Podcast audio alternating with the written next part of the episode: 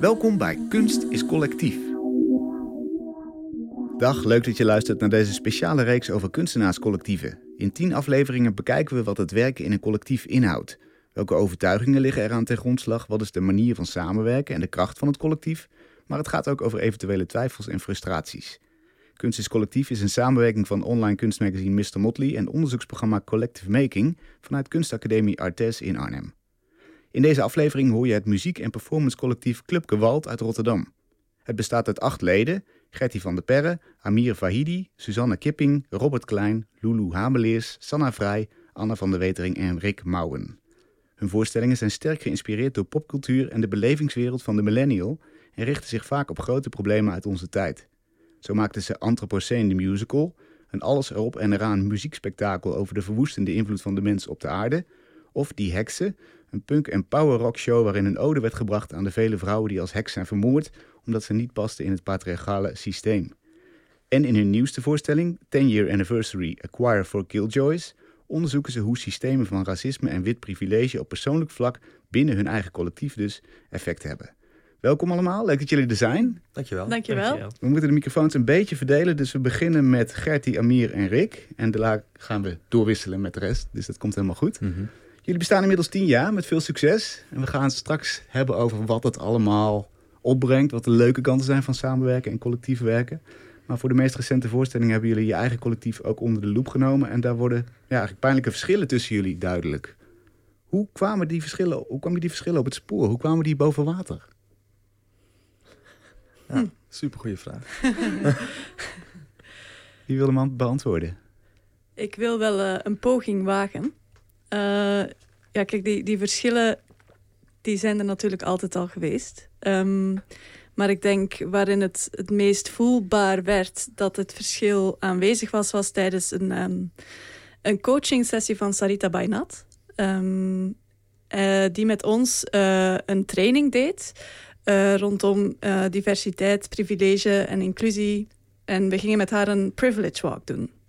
Ehm, Wat houdt het in? Omschrijf hem even. ja, een privilege walk is een wandeling waarin eh, aan de hand van stellingen eh, die de trainer doet, ehm, eh, doe je een stap vooruit of achteruit. Dus je staat op een lijn en aan de hand van een stelling doe je een stap vooruit of achteruit. Dus bijvoorbeeld een vraag kan zijn, als je je s'avonds niet veilig voelt op straat, doe een stap achteruit. Een voorbeeld van een vraag. En aan, die hand, of aan de hand van die walk werden er best wel onderlinge verschillen duidelijk. Waarvan iedereen ook al wel wist dat die er waren. Maar toen, dat fysiek, toen we dat fysiek ondergingen, eh, ja, eindigde Amir helemaal achter in de ruimte. En de witte mensen in het collectief vrij vooraan met weinig verschil tussen de witte mensen.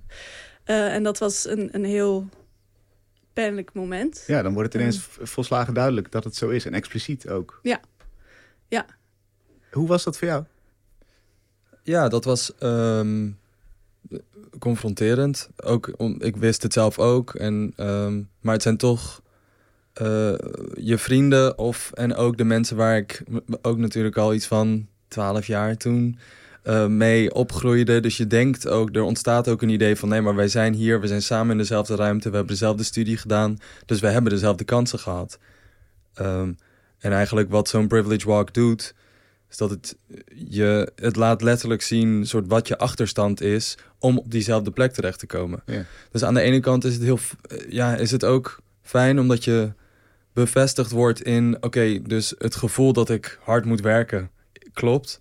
Eh, en aan de andere kant, het creëert natuurlijk ook een enorme afstand tussen ja, jou of mij en eh, de mensen waar, die ik het meeste lief heb. En sterker dan je die al voelde? Of sterker dan je er bewust van was? Ja, omdat het leeft ook in een soort grijs gebied. En in een gebied waar wat we of niet wisten of niet wisten te benoemen eh, of niet wisten te herkennen.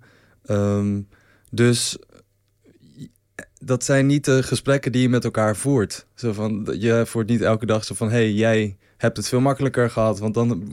of zo, weet je, dat, ga je, dat, dat soort gesprekken voer je niet met mensen. Ja. Dus dat eh, in die zin, eh, ja, was dat wel heel nieuw, eigenlijk. En, en je zegt aan de ene kant pijnlijk, maar ook bevestigend. Dus, dus je wist, eigenlijk wist jij dit al. Dus als je zegt, we voeren die gesprekken niet, dan komt dat omdat degene die die voorsprong hebben waarschijnlijk denken, ja, de, de, daar hoeven we het niet over te hebben. Of Ja, niet eens zich bewust zijn van het feit Ja. dat. dat is inderdaad, daar leg je uit wat privileges Ja. zijn Je eigenlijk. hoeft ja. er niet over na te denken. Je hoeft er niet over na te denken. En inderdaad, ik weet het al, want ik heb al mijn hele leven te maken met racisme of en of discriminatie. Ehm, dus ja, maar inderdaad, je vergeet dat ook. Want het is, je, je wil het ook niet eh, zo zien. Dus dat maakt het eh, impactvol. En dan zou je kunnen zeggen, het moment dat je toetreedt tot een groep, twaalf jaar geleden, dat je samenwerkt, dan heb je datzelfde level bereikt. Je zou kunnen zeggen, vanaf dan ben je gelijk. Voelt dat zo of is dat niet zo? Kwamen jullie daar ook achter? Voelt dat zo of is dat niet zo? Hm. Eh, ja, ik heb dat heel lang gedacht. Eh, en me daar echt niet eh, zeg maar, bewust van geweest van dat dat niet zo was. En in de eerste jaren dat wij een collectief waren, hebben we ons ook altijd als een homogene groep gepresenteerd. Eh, en waren we altijd een front en moesten we vechten voor onze plek in het veld en dat soort zaken. Eh, en daar komen we nu wel op terug. Dat we echt een homogene groep zijn. Want er zijn wel behoorlijk wat verschillen in ons collectief. Ja. En die worden eigenlijk, ja, is dat bewust onder tafel geveegd? Dat klinkt heel negatief. Dat is het denk ik niet eens. Toch? Het, het ontstaat misschien zo. Nou ja, ik Hoe bedoel, analyseer je dat? je, je weet het gewoon niet, denk ik. Eh, totdat je echt heel erg met je neus erop gedrukt wordt. En ik zeg je, en dan bedoel ik denk ik vooral witte mensen. Weten het vaak gewoon niet. Eh, en racisme is gewoon een heel precair ding. Omdat je denkt, ja, ik ben toch geen racist. Maar ondertussen doe je heel veel, heb, zijn er gewoon heel veel microagressies waar mensen zich niet van bewust zijn.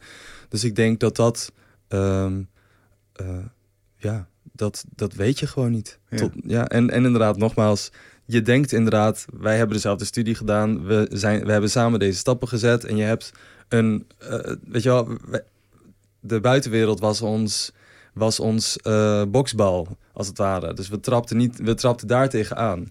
Eh we probeerden daar een, plekje te veroveren. Eh, en dan neem je in de groep zelf heel veel aan. Zo van, oké, jij bent goed hierin, jij bent goed daarin. Dan ga je dat gewoon doen. Dan ga je op elkaar sterke kanten zitten spelen. Omdat je gewoon een plekje moet veroveren. En als je eenmaal misschien een klein beetje dat plekje hebt, dan kan je... Ja, dan, wij hebben dat gedaan. Zijn we een beetje naar onszelf gaan kijken van... Hey, nu, he- nu zijn we hier, we voelen een beetje space. Eh, we zaten voor het eerst in het kunstenplan. Dus we, er was iets van ontspanning ook in onze werkpraktijk. Ehm, dan kun je voor het eerst een beetje naar je eigen structuren gaan kijken. En kijken van hoe we zijn nu zo ingericht, willen we dat?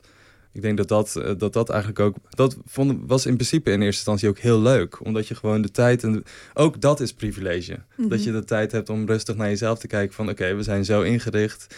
Hoe willen we dat anders? Of zijn we er blij mee? Wat Ja. is er veranderd na dit inzicht voor jullie structuur, jullie samenwerking? Ehm, we zijn heel veel van de patronen die er door de jaren heen zijn ingeslopen, ehm, gaan, of die proberen we open te breken. Geef eens Eh, een voorbeeld. Welke zijn dat? Ehm, een patroon waarin ehm, personen niet worden gehoord eh, en anderen meer.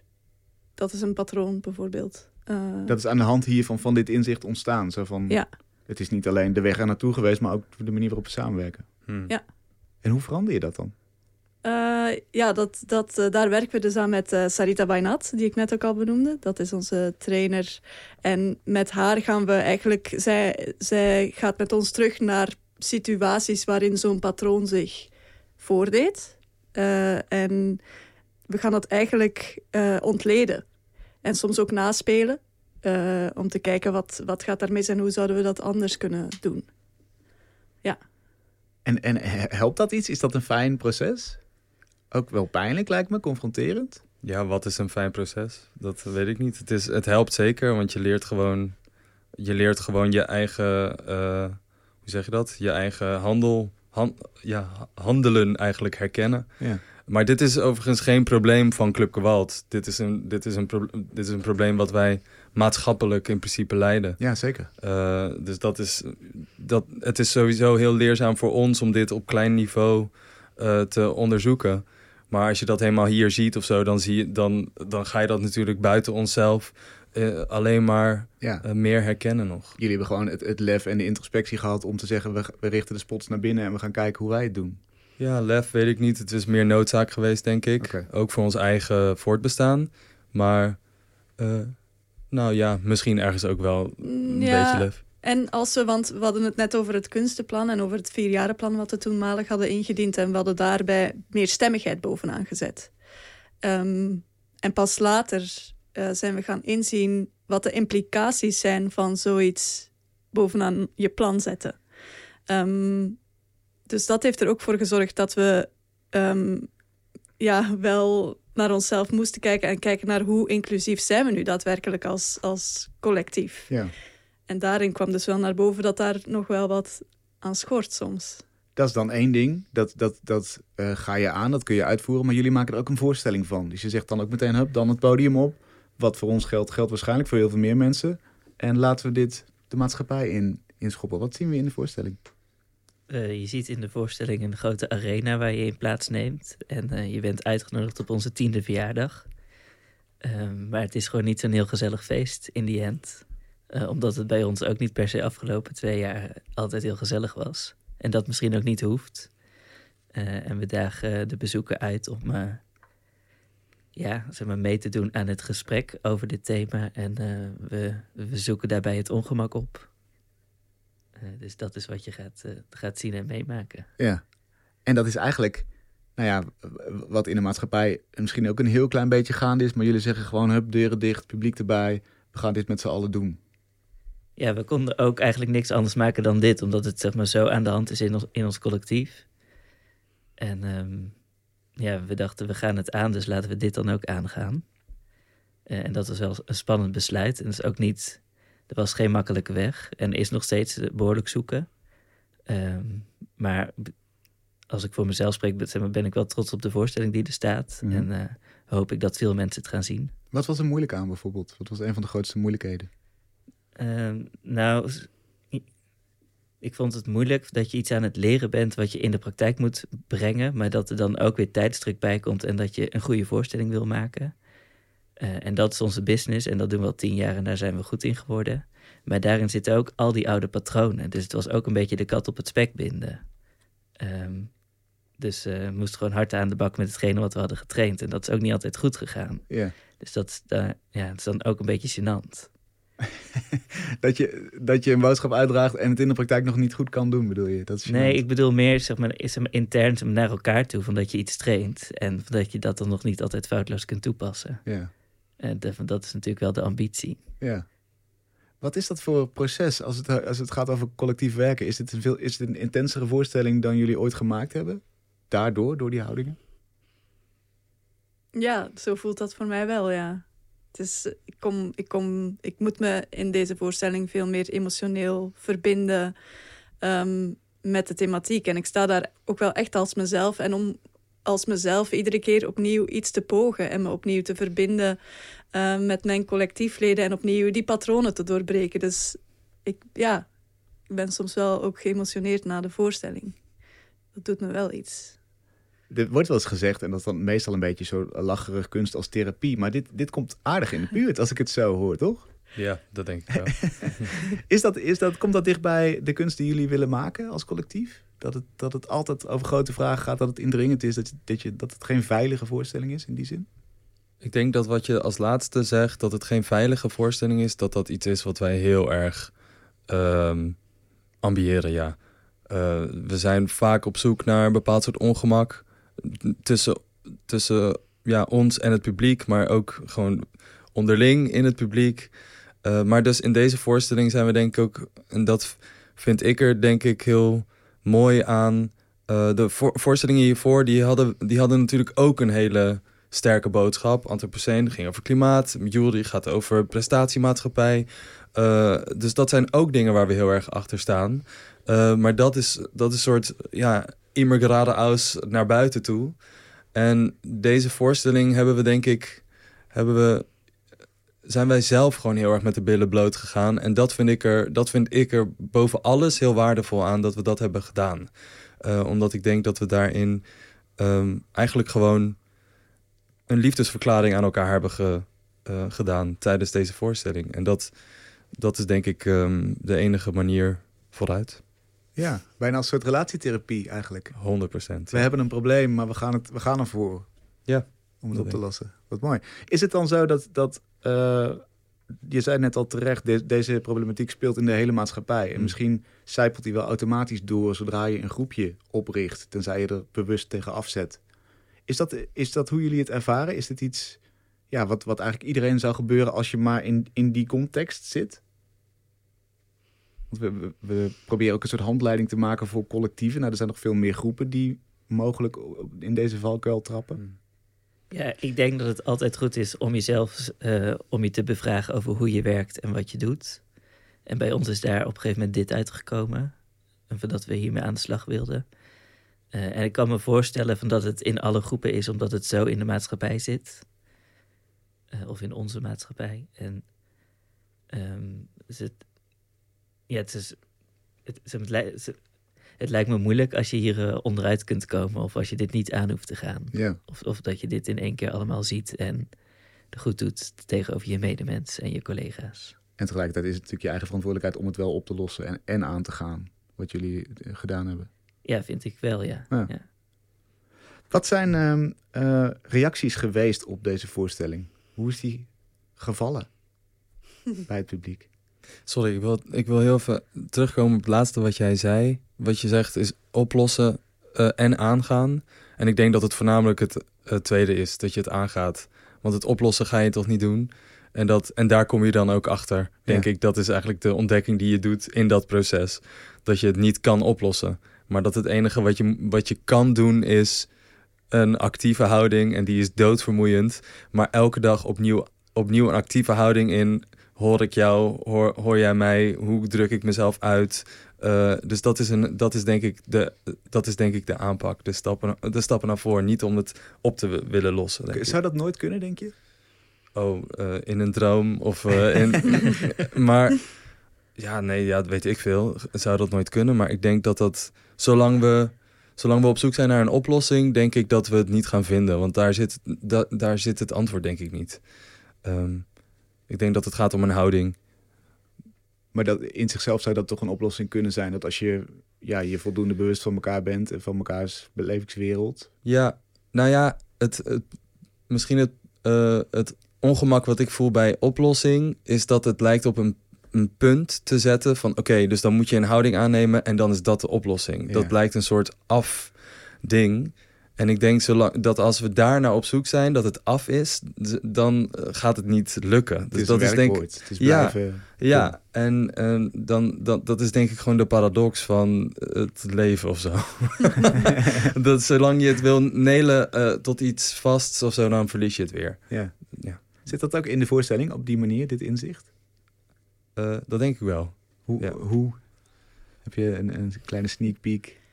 Ehm, ik denk dat het hem zit in eigenlijk de vorm die we hebben gekozen voor de voorstelling. Is dat het een, een herdenkingsritueel is. Niet elk ritueel is hetzelfde. Je stapt met, met je eigen emotie of met je eigen vibe. eh, stap je in dat ritueel. En de ene keer begin je helemaal zo van, nou, ik heb er heel veel zin in.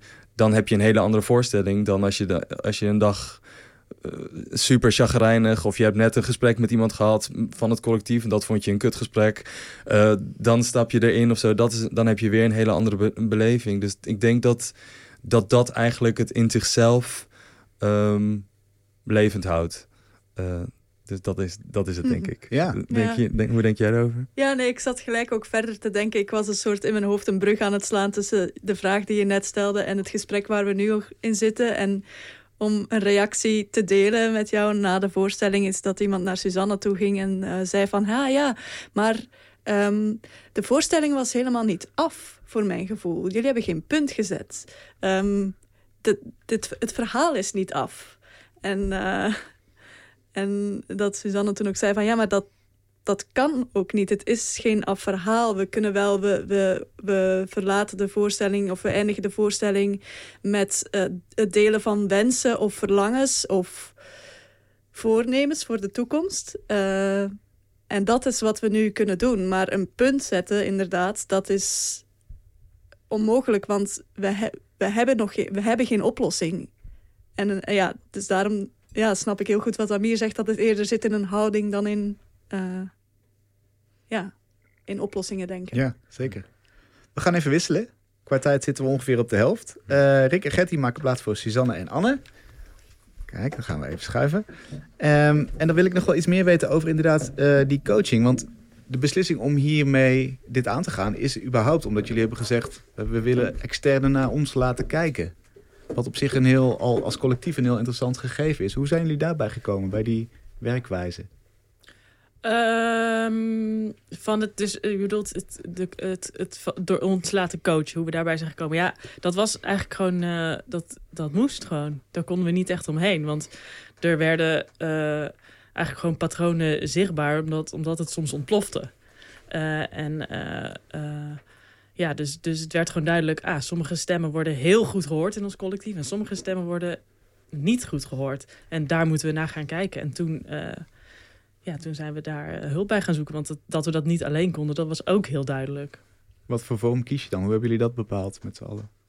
Nou ja, we zijn eigenlijk gewoon rond gaan vragen wie ons hierbij kon helpen. En toen hebben we iemand gevonden die gespecialiseerd is in eh antiracisme werk en privilegetrainingen. En eh, die zei gewoon, jullie hebben dit nodig. En er zat voor ons echt weinig anders op dan daarna te luisteren. Want dat was waar we waren. Mhm. Eh, en dus, dus ja, met haar hebben we heel veel gesprekken gevoerd. En, en eh, dat is best wel intensief geweest. En dat loopt ook nog steeds door. En ehm, dus ja, dat is de vorm. Ja. Leg ik dat goed uit?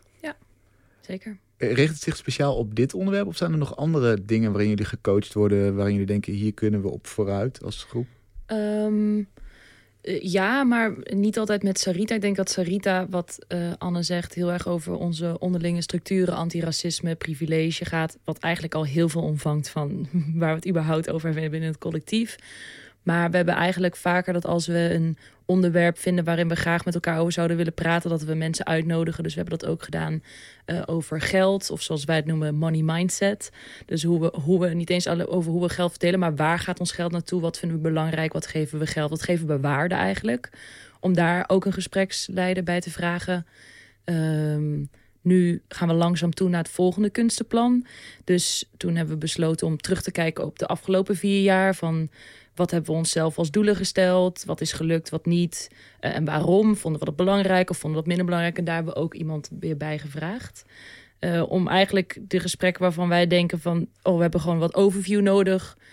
werkt het bij ons altijd heel goed als daar gewoon een gespreksleider bij aanwezig is. Ja. Interessante praktijk inderdaad als, als collectief om te zeggen... we erkennen dat we een groep zijn, dat we zwakke en, en sterke punten hebben... En, eh, en we willen even vooruit, dus we gaan daarop sturen. Ja. Dat is belangrijk. Ja, En we noemen dat onze academies. Ja. Dus dat is intern. Ja, de Club Gewalt Academy. Ja. Dat hebben we bedacht ooit om, om een soort te- ervoor te zorgen dat we onszelf een beetje blijven scholen. Ja, om het geen heidag te noemen. Ja, dat klinkt, klinkt, veel sexier als je het zo zegt. Ja. inderdaad. Hoe vaak vinden die plaats? in principe vier keer per jaar.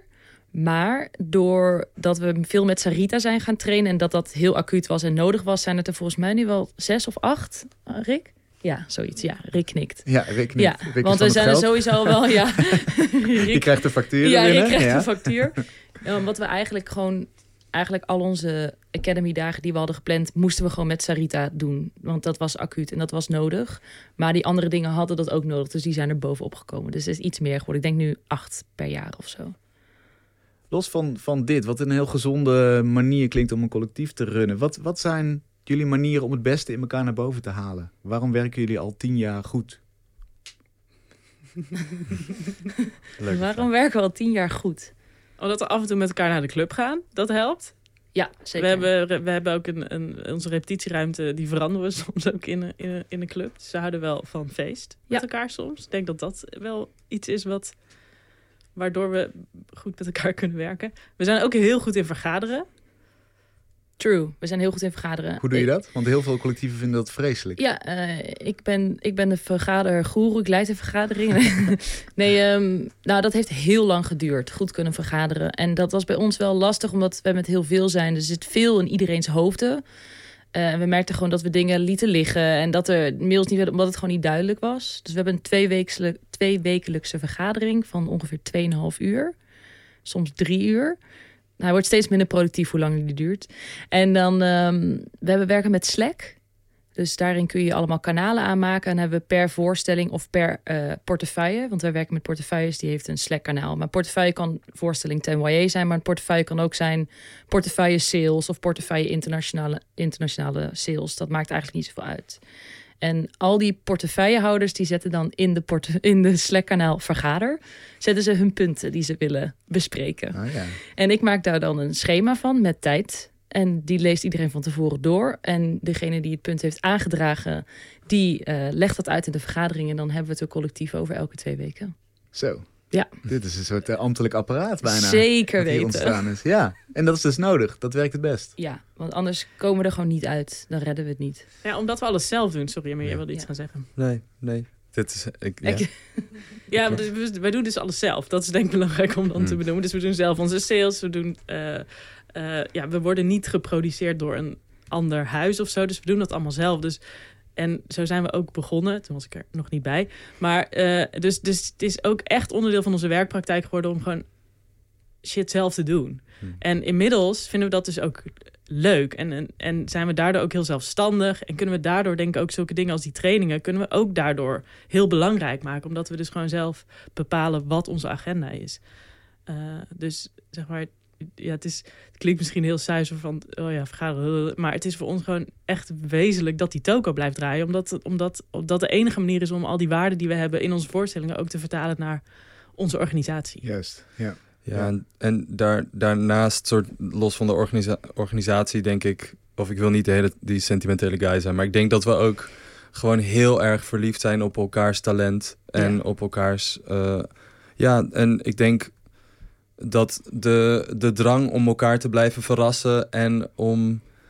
ehm, ja, ik denk om, om elkaar uit te dagen, maar ook om de hele tijd zo van nee, maar nu ga ik iets maken. Dat kennen zij echt nog niet van mij. En dan, denken ze, dan gaan ze zeggen: Wauw, eh, Amir, dat is echt vet. Hmm. Dus, dus dat is een soort die drang om eigenlijk deze mensen te impressen. Dat, dat is voor mijzelf, als ik voor mezelf spreek, heel groot. Eh, en, en ik vertrouw heel erg op ieders ehm, intentie. Het is een morele intentie, maar ook op ieders eh, of soort theatrale intentie, whatever. Ik weet niet. Maar ehm, dat denk ik ook één ding wat mij in ieder geval heel erg blijft fuelen. Ehm, en het is, ik vind het het allerleukst om bijvoorbeeld, eh, ik schrijf wel, eh, wel eens aan de muziek. En eh, dat vind ik het, ik vind het het allerleukst om voor deze mensen muziek te schrijven. Omdat ik weet van, oké, dit ga ik bedenken. Dat is, dat is super raar en insane. En dan gaan zij dat kunnen zingen. Dat is, dat is het allervetste wat er is. Ja, daar zit, daar zit de, de kracht van de samenwerking misschien. Dat je elkaar wilt optillen, naar, eh, elkaar beter wilt maken. En ook van jezelf hoopt dat je beter wordt voor hen. Ja, ja, en ik denk ook dat als je dan soort naar het publiek... Bijvoorbeeld bij Anthropocene had ik een stuk gemaakt voor Suus. Dat is dan 17 minuten soort insane eh, musical eh, geweld. En dat, ik, dan denk ik ook de hele tijd voor het publiek... Ja, wacht maar. Jullie hebben nog niks gezien. Zij gaat zo meteen. En dat je ook de hele tijd soort bij het publiek wil checken van... Dit is toch, dit is toch talent? Dit is toch te gek? Niemand anders kan dit toch op deze manier? En dat heb ik bij al deze mensen eh, individueel. Ja, dat, en dat, dat is gewoon het allerleukste wat er is, denk ik. Ja, bijna alsof je naar je kinderen staat te kijken. Van kijk, kijk eens hoe goed ze zijn, wat Ja. ze kunnen. Ja, als je het zo wil noemen. Ja, ja. Ja. ik, ja, ik weet niet of je die ervaring hebt, maar inderdaad, dat zou zo Nee, kunnen zijn. Ja, nou wat je wil. ik wil ook nog eentje toevoegen Ja. waarom, het, eh, waarom dat, dat tien jaar lukt. Ik denk dat we ook ehm, iedereen heel erg de kans geven om zich te ontwikkelen in dingen waar ze zin in hebben. Dus bijvoorbeeld Robert en Amir, die schrijven eigenlijk al vanaf het begin heel veel muziek die wij maken. En ik ben dat langzaam een beetje gaan doen. En dat wordt dan heel belangrijk gemaakt ook binnen het collectief. Zoals ik zeg, ja, ik durf dat nog niet zo goed, maar ik zou wel graag meer willen schrijven. Dan, dan wordt er een project bedacht waarin ik muziek ga schrijven. Of Sanna, die eh, wilde ook graag regisseren. Nou, zij heeft Anthropocene de musical geregisseerd. Anne wilde graag een tekst schrijven. Zij heeft het libretto voor Anthropocene de musical geschreven. Dus dat we volgens mij heel goed luisteren naar... eh, ik wil dit leren, maar dan, dan wordt daar ruimte voor gemaakt. Ik denk dat dat ook eigenlijk ook waar het gaat over weer naar elkaars talenten groter maken of naar elkaars talenten luisteren. Dat zit hem ook in waar je wil leren, dat we daar ook goed naar luisteren. En zijn er dan ook wel eens ideeën dat, dat iemand zegt... ik zou heel graag dit willen en dat de rest denkt... maar ik weet niet of dat slim is, moeten we misschien niet doen. Ik denk dat dat vroeger vaak is gebeurd. Ik denk dat dat weer over die patronen gaat die we moeten eh, doorbreken. Dat dat vaak, eh, ehm, hoe zeg je dat, niet... Dat er niet eens niet naar werd geluisterd, maar dat het gewoon snel werd weggewuifd of zo. En ik denk dat we dat ook heel erg bij Sarita hebben geleerd. Is dat elk idee gewoon ruimte moet krijgen.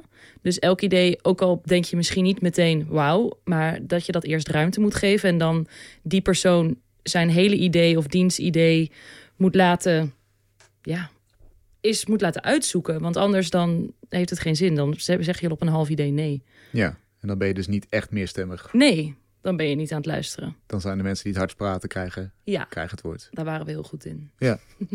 Eh, je bent ook met z'n achten. Ja. Dat is natuurlijk ook ingewikkeld om iedereen dan... Is, is daar ook een ambtelijke structuur voor bijna? Dat je zegt, je krijgt evenveel spreektijd bijvoorbeeld? Uh, nee, niet evenveel spreektijd. Maar wat we wel echt heel erg proberen te doen... is mensen laten uitspreken. Iets waar we hiervoor ook echt niet zo goed in waren. En voor jezelf te praten. Dus um, Amir deed het net ook al. Dan moet ik al een beetje ginniken, omdat we daar zo in getraind zijn. Dat je zei, ik denk dat we... Oké, nee, ik spreek voor mezelf. Uh, dat, dat hebben we echt met elkaar afgesproken. Je spreekt niet voor de rest. Dus ik denk dit. Want daardoor kwamen er zoveel aannames van... Oh, maar Amir zei dat we, dus dan zal Anne dat ook wel denken. Terwijl Anne dacht iets heel anders. Dus dat heeft niet eens met het aantal uren van spreken te maken... maar meer dat je voor jezelf spreekt. Uh, dat heeft ook echt al veel um, ruis weggehaald. Ja. En het is een hele makkelijke oplossing, maar je, je, moet maar eens nagaan hoe vaak je zegt we als je in een collectief werkt, in plaats van ik. Dat is heel echt goed. heel vaak. Ja, heel goed. Meteen genoteerd als, uh, als tip voor de luisteraar ook. Alsjeblieft. kan Club Gewalt eigenlijk alleen met deze acht mensen bestaan? Of, of zijn er nog meer variaties mogelijk? Waar zit de kern van Club Gewalt? Ja, nou, ja, de kern zit nu wel echt volgens mij bij ons. Omdat wij een soort van vriendschap hebben. Nou, niet een soort van een vriendschap hebben en werken met elkaar en heel veel liefde voor elkaar voelen. Maar we hebben ook uh, de behoefte om daarin wat opener te gaan werken. Uh, dus we willen eigenlijk nu verliefd worden ook op andere mensen. We gaan poli. Je gaan, ja, maar ik wou het net zeggen. Ja. ja. Is dat de metafoor? Denken jullie er zo over na? Die zijn we aan het verkennen, die metafoor. En ik vind die heel leuk, dus daarom vind ik het ook leuk om het er nu gewoon stiekem al over te hebben. Toch weer degene die het hardst praat, die dan uh, hè, die voor de rest... Die het eerst praat, die wel voor mezelf. Ja, niet eerst, maar jij spreekt wel voor jezelf. Ja. Geldt het voor jullie ook? Nou ja, ik, ik, op, een, op een zeker niveau denk ik wel. Um, ja. Ja, ik, of ik, ik, ik ben misschien niet zo actief enthousiast, maar ik denk wel dat het heel belangrijk is om uh, op een bepaalde manier die structuren open te breken, inderdaad, voor, de door, voor het doorleven. Uh, ja, dat denk ik wel. En ik denk, oh, sorry, ik wilde hele tijd terugkomen op dingen. Hm? Dat um, wat je net zegt over krijgt iedereen hetzelfde of weet ik veel wat. Dat, daar, daar zit volgens mij heel erg het, het verschil tussen dat je of je gelijkheid nastreeft of gelijkwaardigheid. En dat eigenlijk ieder, iedereen uh, per dienst eigen um, behoefte wordt, um, hoe heet het? Ge, ja, ruimte gezien. Krijgt. Ja, ruimte krijgt. Ja, want iemand vindt het misschien helemaal niet chill om te praten. En als je dan 10 minuten moet praten, omdat iedereen 10 minuten krijgt, dan, dan is het gewoon 10 minuten janken. En iemand anders die, die komt met 10 minuten gewoon niet ver genoeg, omdat hij misschien een miljard woorden heeft om één zin te maken of zo. Snap je? Dus dat in die zin uh, streven we denk ik heel erg naar, voelt iedereen zich gezien en gehoord? Uh, is, er, uh, is er consent op bepaalde ideeën of is er bezwaar? En in die zin proberen we eigenlijk gewoon iedereen de hele tijd actief erbij te betrekken. Uh, zonder dat we het heel, heel, heel gelijk moet. Ja. ja, het lastige alleen daarvan lijkt mij dat het heel subjectief is. Ik bedoel, jij, jij bent eigenlijk de enige die aan kan geven wat je nodig hebt. Ja, dat is het. Dus daar gaat het dan ook Het over. is altijd alles uh, alleen maar subjectief. Ja. Dus ik denk dat we dat proberen in te richten, dat die subjectiviteit juist heel erg soort uh, er mag zijn.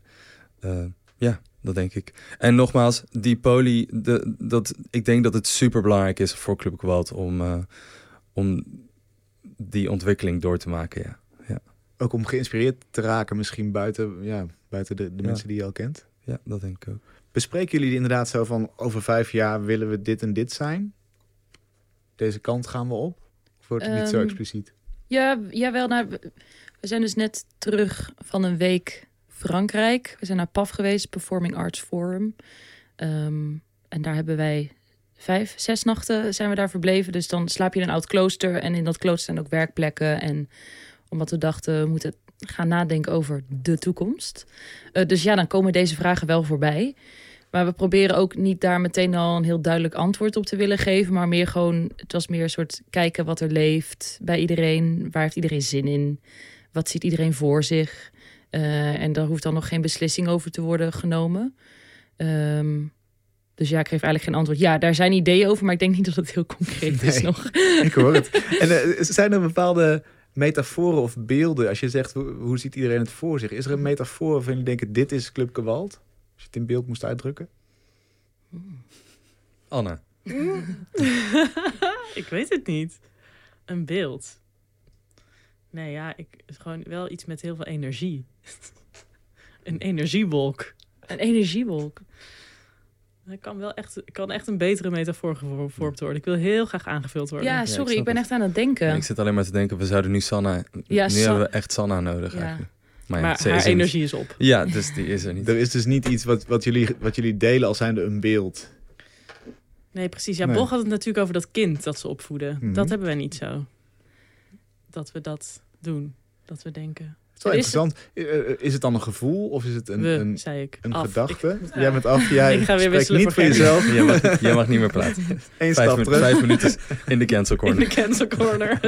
ja, ik denk dat dat het is. De cancel corner is het grootste dat metafoor wat wij uh, hebben. Nee, jij zei een energie, vroeg je dat of het een? Ja, een energie of een gevoel of, of een idee. Nou, we hebben het heel veel over vriendschap gehad. Ik bedoel, ik denk dat, dat de vriendschap is wat ons heel erg... We zijn niet alleen collega's. Ik denk dat dat een heel groot, groot onderdeel is van Club Gewalt. Daar hebben we het ook vorige week over gehad. Van, moet het eigenlijk nog wel hebben over vriendschap? Of is dat juist niet gewoon de kern van waarom wij bestaan? Hmm. Uh, want ja, dat, dat is wat ons überhaupt ooit begon... of waar we ooit begonnen zijn... is dat we elkaar gewoon heel leuk vonden. En ik bedoel, Halbe Zelstra de lul, die had al het geld weggehaald. Dus ja, dan doen we het wel zelf. Want we vinden elkaar vet leuk en we vinden elkaar leuk op het podium. Uh, en daar is van alles in tien jaar in gebeurd. Maar die vriendschap, die bestaat nog steeds. Dus ik denk, ja, dat ik toch wel ook heel cheesy zoals in dat ik toch terugkom naar die vriendschap dan. Ja. We hebben het heel vaak over relaties, toch? Ja. Daar, um, daar, daar gaat het echt heel vaak over hoe je relaties... Want we hebben verschillende soorten relaties ook binnen het collectief. Um, we zijn bevriend met elkaar, ja, maar we hebben ook onderling uh, gaan die vriendschappen naar andere plekken. Er zijn mensen met relatie, bijvoorbeeld uh, Robert en Suus. Ik oud jullie nu op de radio. um, uh, die hebben een relatie. Um, en nou ja, dus, dus daar. sommigen spreken elkaar elke dag, anderen spreken elkaar om de zoveel dagen of zo. dus daar, dat, er zit gewoon heel veel verschil ook in. Um, dus daar, ik denk dat relatie, een relatie hebben of een liefdesrelatie hebben op een bepaalde manier of zo, dat dat, dat dat het grootste metafoor is wat wij hebben. Ja, we hebben ook gekeken of we met elkaar konden trouwen. Dus dat we een achtkoppige trouwerij konden doen. Maar dat werd heel lastig bij de gemeente Rotterdam. Dus dat kon niet. Maar dat leek ons een fantastisch kunstproject om te gaan trouwen. Omdat we dat toch, ja, we zijn toch al in een liefdesrelatie. Dat is wel wat het is. We zijn ja. verliefd op elkaar laten we trouwen. Maar dat was lastig, want als mensen dan kinderen kregen... dan hadden de vaders of soms van de kinderen dan niet meer zoveel zeggenschap over de ja, kinderen. Ook onze, ook onze eigen persoonlijke partners, die hadden hier, ja, die... hebben hierbij ge-eye-rolled, ja. inderdaad. die dacht, dit gaat te ver. Het mag toch niet eens, lijkt mij? Qua, nee, uh, maar er was wel een constructie dat we misschien dan 2-2-2 of zo... Dat, was wel iets Vegas? Wat, ja, in ja, Vegas, ja. ja. dat kun je altijd doen natuurlijk. Ja, ja. Is dan uh, te veel professionaliseren uh, een gevaar voor die vriendschap? Als je zegt de essentie is vriendschap en, en een relatie. Is dan bijvoorbeeld het worden van een stichting of met een bestuur of allemaal dat soort, dat soort uh, uh, anti-sexy dingen. Zorgen die dan voor, voor een inbreuk op die relaties? Of kijken jullie daarna? Ik, ik denk allebei. Dus ik denk nee en ja. ik denk nee, want net als in een uh, misschien wat traditionelere relatie tussen twee mensen, ga je ook in relatietherapie. Je wordt ook steeds beter in met elkaar praten. Je wordt ook steeds beter in met elkaar luisteren. Het maakt de relatie alleen maar leuker en beter. En ik denk dat dat precies is wat er bij ons is gebeurd door professionalisering, of hoe je het wil noemen. We zijn, we zijn beter geworden in met elkaar zijn. Maar ja, het loopt wel door elkaar heen. Je bent en vrienden en, en je moet werken. En dat dat soms clasht, dat is super lastig. Want dat, dat doet het wel natuurlijk. En hoe ga je daarmee om? Hebben jullie daar tips voor? Ja, heel, heel erg veel praten, denk ik. En blijven communiceren. Ik denk dat dat het gro de grootste... Of ja, dat denk ik. Het is echt een oneindigheid aan woorden... wat we de hele tijd met elkaar moeten wisselen. En dat, dat is heel hard werken. Um, Want het wordt in die zin professionaliteit en, en vriendschap, daar, dat is als twee losse elementen of zo, dat, dat valt wel prima te combineren. Want hoe helderder de professionele uh, richtlijnen zijn, hoe makkelijker je die vriendschap ook in stand houdt. Omdat je heel goed weet wat je, wat je achterlaat in de, in de repetitieruimte. En op de een of andere manier lukt dat ons heel goed. Dus we kunnen weer heel goed ruzie maken over een, artistiek proces. En dan voor tien minuten later een, drankje drinken op een terras. En dan gaat het er of niet eens meer over. Of dan heb je het erover, maar in, in een andere setting of zo. Dus dat, in die zin, ja, uh, een giftigheid uh, en, en, en hoe zeg je dat? ja, er zit een soort heel, heel mooi balans in van... Eigenlijk is het een heel enorm toxi toxische relatie, maar het werkt ook wel. Dus het zal, het zal ook wel goed komen of zo. Ja. Maar, um, maar goed, het, in die zin, wanneer je inderdaad bepaald soort lijnen inderdaad wil onderzoeken... dus als het gaat over gelijkwaardigheid of uh, racisme of discriminatie... en dat probeer je professioneel uit te zoeken, maar je doet dat met je vrienden... Uh, dan kom je wel in een ander gebied die ook volgens mij heel onbekend is. Dus dat, dus dat zijn we, naar mijn idee, heel erg aan het uitvinden hoe dat moet. Um, en dat, dat, is, dat is, ervaar ik als een heel complex proces. Ja. Ja. En wat is dan collectiviteit? Hebben jullie daar een, een definitie van? Wat is eigenlijk wat jullie met z'n allen aan het doen zijn? Want we hebben het net gehad over dat je elkaar uh, naar een hoger plan wilt tillen, dat je elkaar tevreden wilt houden. Hoe, hoe snappen jullie collectief werken? Zorgen voor elkaar zou ik erbij aan willen toevoegen. Uh, en eigenlijk wat Suus zei over dat je probeert elkaars nieuwsgierigheid te volgen en, nieuwe en te, te, te, stimuleren dat, dat mensen nieuwe dingen willen leren. Dat is denk ik voor mij een heel belangrijk onderdeel van het een collectief zijn. En ook wel een beetje, denk ik, proberen aan de organisatorische kant dingen anders te doen dan... Ja, een spel met hiërarchie zeggen we ook wel eens. Dus dat het, dat het een continu spel is met hiërarchie. Dus het is niet zo dat iedereen de, hele tijd maar gelijk is... en overal precies evenveel over te zeggen heeft. Maar dat spel met hiërarchie, ja, dat, dat vind ik er heel leuk aan. Ja. We hebben het ook wel eens vaak niet alleen over collectiviteit... maar over community bijvoorbeeld. Wat eigenlijk voor ons een meer Ehm, hoe zeg je dat? Een woord is waar meer werk aan verbonden is. Zoals mensen voelden soms in de community moet je voor elkaar zorgen, naar elkaar luisteren, uh, inderdaad elkaar nieuwsgierig houden. Uh, um, dus we denken soms ook ja, na over community building bijvoorbeeld. Dat wat niet alleen binnen ons collectief. Dat ik denk dat daar 10 Year Anniversary ook over gaat. Dat het een wens is, niet alleen voor ons collectief, maar voor de mensen daarbuiten.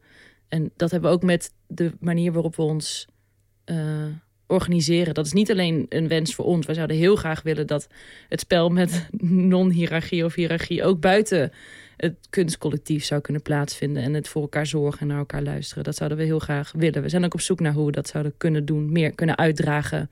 Dat dat non-hierarchische en dat zorgen heel belangrijk is.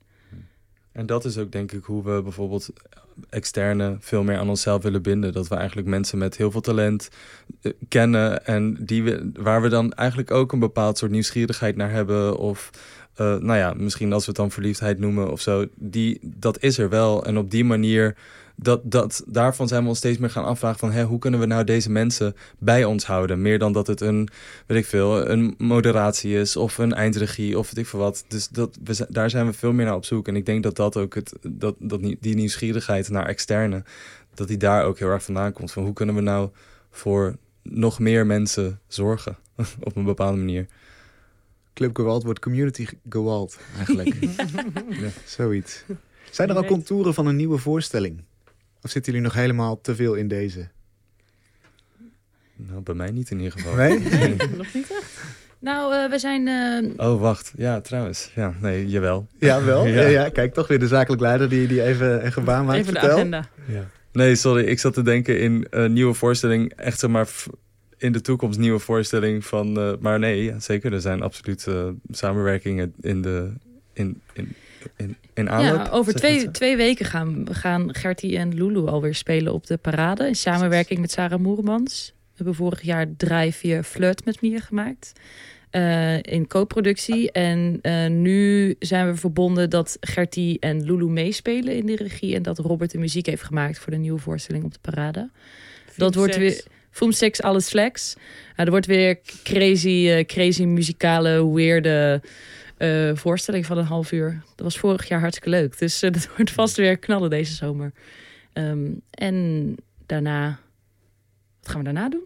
En uh, hopelijk een samenwerking met de dansers. Ja, sorry, ja. We gaan met de dansers werken. Ook een heel leuk collectief. Ja. er is alweer inspiratie, er zijn nieuwe voorstellingen. Ik, ik hoor het alweer. Community Gewalt breidt uit. Dank mm. jullie wel, fijn dat jullie er waren. Heel erg bedankt. Dankjewel. Tot zover deze aflevering van Kunst is Collectief als speciale reeks van Kunst is Lang. Een samenwerking van Mr. Motley en onderzoeksprogramma Collective Making van Kunstacademie Artes. Volgende week een nieuw collectief. Graag tot